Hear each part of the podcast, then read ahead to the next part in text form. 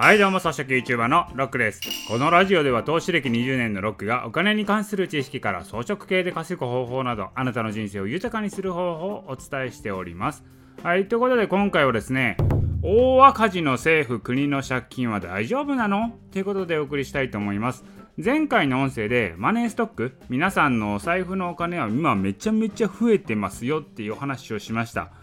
まあ、なんで増えてるかというと、今政府は税金の収入をねはるかに超えるお金のばらまきをやりまくってるわけなんですよ、まあ、だから政府は大赤字の中でお金のばらまきを今やってるんですね。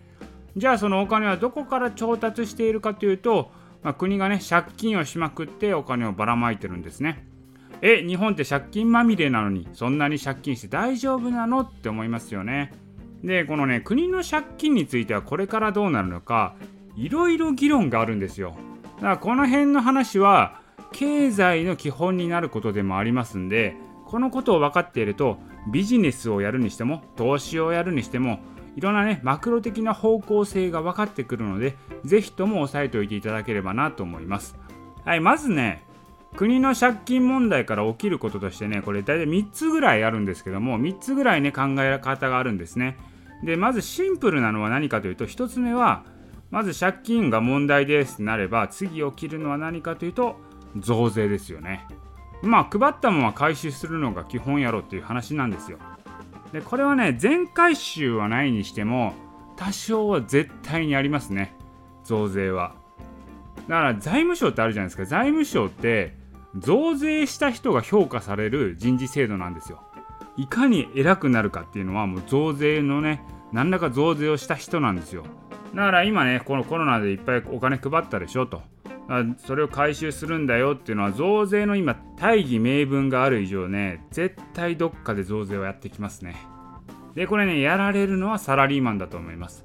まあ、個人事業主とかねもう結構ダメージ食らってるところなんで今ダメージ食らってないのでどちらかというとサラリーマンだと思うんでサラリーマンがターゲットに当たるんじゃないのかなと思いますね。で、これがね、まあ一つ目で、国の借金問題でね、大変だから次増税しますせっていうのは、これシンプルに来ると思います。で、二つ目の考え方は、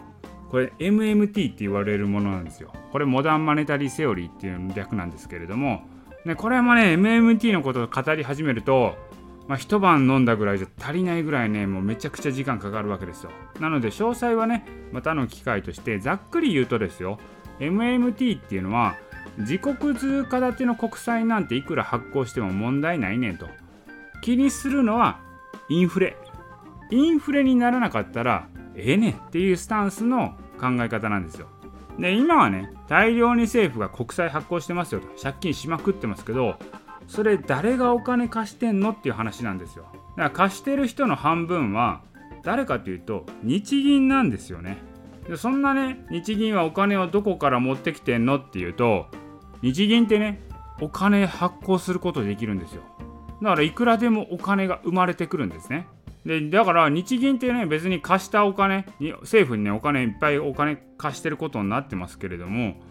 別に返してもらわなくても困らないんですよ日銀って。だっていくらでもお金作れちゃうもんっていうことなんですよね。だから今日本の国債っていうのは自国通貨建ていわゆる円建てなんですよね。円建ての国債なんで今日本は円を作れるんだからいくらでも円作ればその借金ってどうとでもなるじゃんっていうのがこれね MMT のスタンスなんですよね。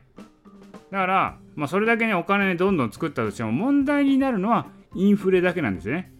だからインフレ率だけ急騰しなければインフレ率だけ気にすればいいよっていうのが MMT っていうことなんですよ。モダンマネタリーセオリーっていうことですね。だから MMT ベースで考えるとこんだけ政府が借金してるけど今ね実態としてインフレ率全然上がってないんですよ。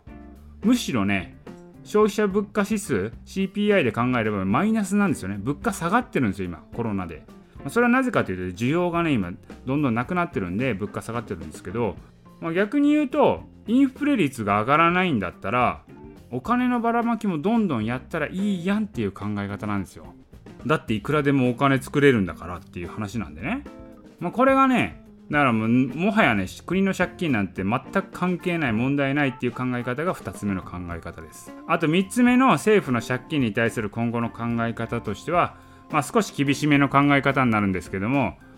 要はねもう日本政府は時期にデフォルトしますよっていう考え方なんですよ。もうこれもよく言われます。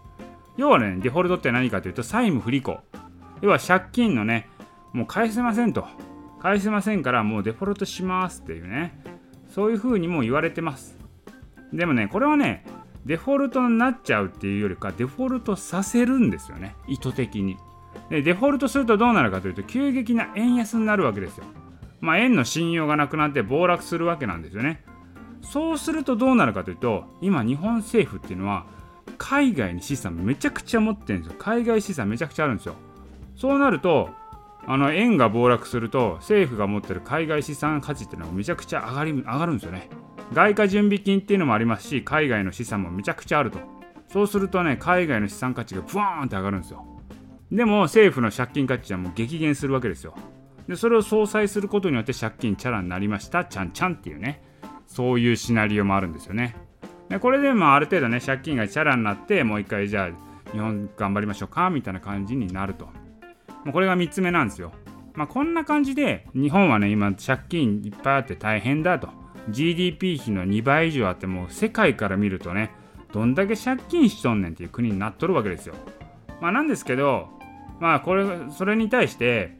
まあ、大体3つぐらいの考え方があるんですけど一番しんどいのは、まあ、1つ目に言ったねとりあえず税金だけ上げて今と変わらないっていうのが一番辛いパターン。ただねそれをね今までやってきたのが日本なんですよね。とりあえず税金だけ上げてあの税収と歳入歳出のプライマリーバランス黒字化っていうんですけれども支出と収入のバランスを取るぞみたいなことをやってきたのが日本なんですよ。でもねこのコロナをきっかけに結構いろいろ変わったなっていうのがやっぱ感じられるとこがあって、まあ、お金のばらまきなんていうのは今まで絶対やらなかったんですよ政策としては。でもやりましたよね。でこれで気づいてるとこもあるんですよ。2つ目で言った MMT ベースの話でこれやってもねあんま影響ないんちゃうと。これ今散々お金ばらまいたけど全然インフレにならないんですよ日本。むしろデフレになってるっていうね。まあ、そういう状態でもあるので、まあ、このコロナをきっかけに、まあ、MMT ベースでねお金のばらまきをやりまくるのか、はたまたね3つ目に言ったデフォルトの道へ進んでいくのか。まあこういうのもねもう選択する日っていうのも近いんじゃないのかなっていうふうにね思います。